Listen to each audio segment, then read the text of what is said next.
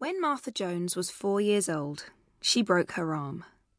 She'd been playing in the park with her brother, riding the swings a little too enthusiastically. She flew off the seat, and for one moment she was actually airborne. It could only have been a split second, and Martha loved it. She was going up and up like an astronaut. And then there was gravity, and the ground, and dirt, and a sharp crack.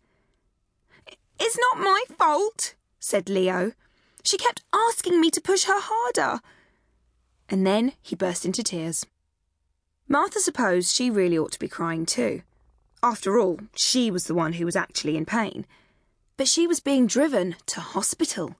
It was an adventure, and the whole thing was rather too exciting for tears. Nothing to worry about, said the doctor. It's a clean break. Look. And he showed the Jones family the x rays. Martha asked if that was really her arm. It looked so strange and ghostly. That's what it's like underneath, explained the doctor, and smiled at her. Underneath. It was like a secret world, something which had been hidden from her until that moment. The doctor told her the arm would have to be put in a cast for a while, just to give the bones time to knit back together.